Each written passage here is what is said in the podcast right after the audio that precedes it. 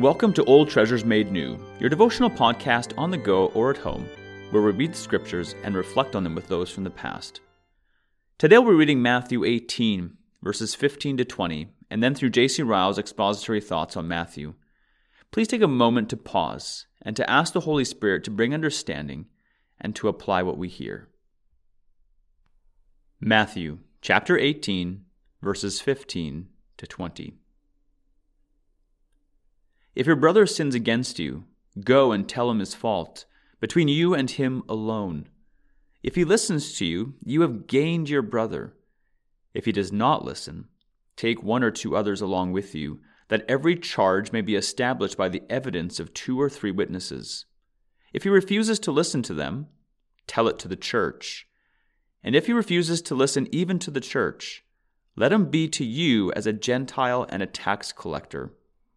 Truly, I say to you, whatever you bind on earth shall be bound in heaven, and whatever you loose on earth shall be loosed in heaven. And again I say to you, if two of you agree on earth about anything they ask, it will be done for them by my Father in heaven. For where two or three are gathered in my name, there I am among them. This is the word of the Lord.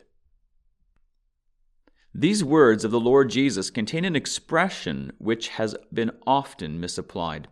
The command to hear the church has been so interpreted as to contradict other passages of God's Word. It has been falsely applied to the authority of the whole visible church in matters of doctrine, and so been made an excuse for the exercise of much ecclesiastical tyranny. But the abuse of Scripture truths must not tempt us to neglect the use of them. We must not turn away altogether from any text, because some have perverted it and made it poison.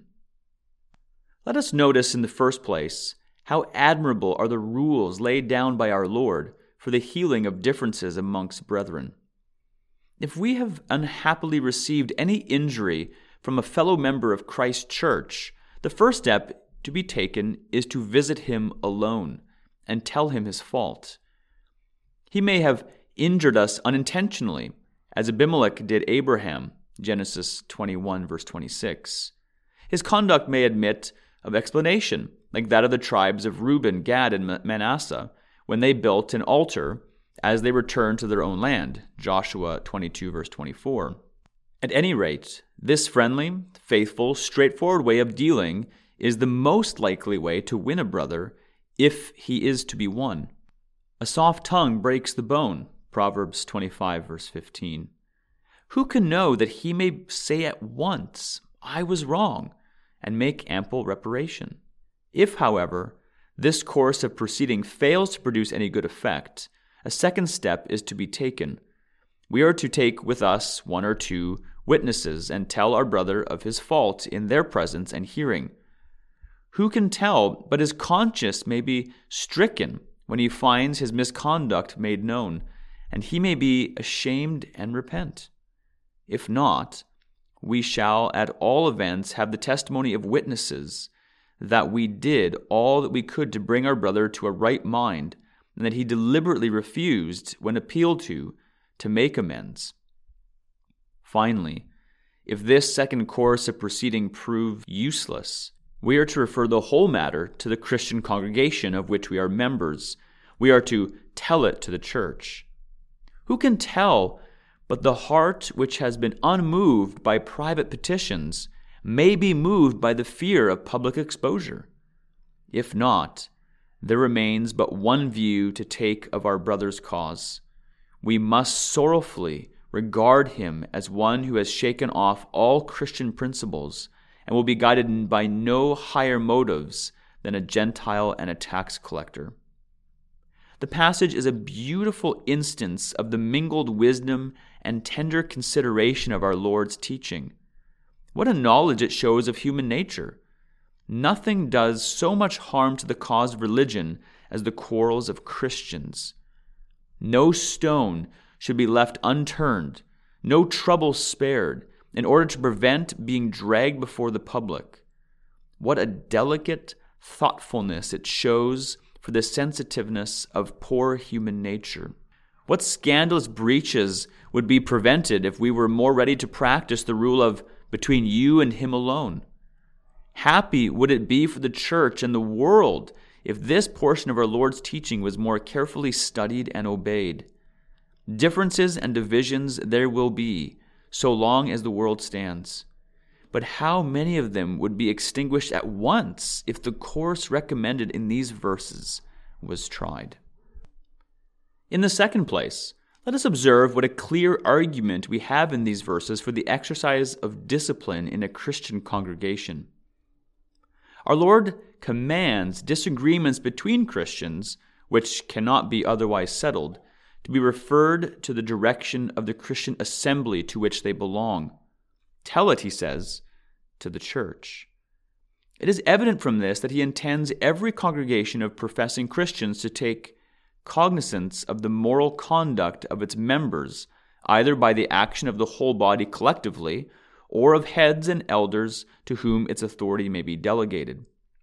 It is evident also that he intends every congregation to have the power of excluding disobedient and refractory, that is, stubborn members, from participation in its ordinances. If he refuses, he says, to hear the church also, let him be to you as a Gentile or a tax collector. He says not a word about temporal punishment or civil disabilities. Spiritual penalties are the only penalty he permits the church to inflict, and when rightly inflicted, they are not to be lightly regarded. Whatever things you bind on earth will have been bound in heaven. Such appears to be the substance of our Lord's teaching about ecclesiastical discipline. It is vain to deny that the whole subject is surrounded with difficulties. On no point has the influence of the world weighed so heavily on the action of churches. On no point have churches made so many mistakes, sometimes on the side of sleepy remissness, sometimes on the side of blind severity. No doubt, the power of excommunication has been fearfully abused and perverted, and, as Quesnel says, we ought to be more afraid of our sins than of all the excommunications in the world. Still, it is impossible to deny, with such a passage as this before us, that church discipline is according to the mind of Christ, and when wisely exercised, is calculated to promote a church's health and well-being. It can never be right that all sorts of people, however wicked and ungodly, should be allowed to come to the table of the Lord with no one either permitting or forbidding. It is the bounden duty of every Christian to use his influence to prevent such a state of things. A perfect communion can never be attained in this world, but purity should be the mark at which we aim. An increasingly high standard of qualification for full church membership will always be found one of the best evidences of a prosperous church. Let us observe in the last place what gracious encouragement Christ holds out to those who meet together in his name. He says, "Where two or three are gathered together in my name, there I am in the midst of them." That saying is a striking proof of our Lord's divinity. God alone can be in more places than one at the same time. There is comfort in these words for all who love to meet together for religious purposes. At every assembly for public worship, at every gathering for prayer and praise, at every missionary meeting, at every Bible reading, the King of Kings is present. Christ himself attends. We may be often disheartened by the small number who are present on such occasions, compared to those who meet for worldly ends. We may sometimes find it hard to bear the taunts and ridicule of an ill-natured world, which cries like the enemy of old, "What are these feeble people doing?" Nehemiah four verse two. But we have no reason for despondency. We may boldly fall back on these words of Jesus. At all such meetings, we have the company of Christ himself. There is a solemn rebuke in these words for all who neglect the public worship of God and never attend meetings for any religious purpose. They turn their backs on the society of the Lord of Lords. They miss the opportunity of meeting Christ himself. It avails nothing to say that the proceedings of religious meetings are marked by weakness and infirmity, or that as much good is gotten by staying at home as going to church. The words of our Lord should silence such arguments at once. Surely men are not wise when they speak contemptuously of any gathering where Christ is present.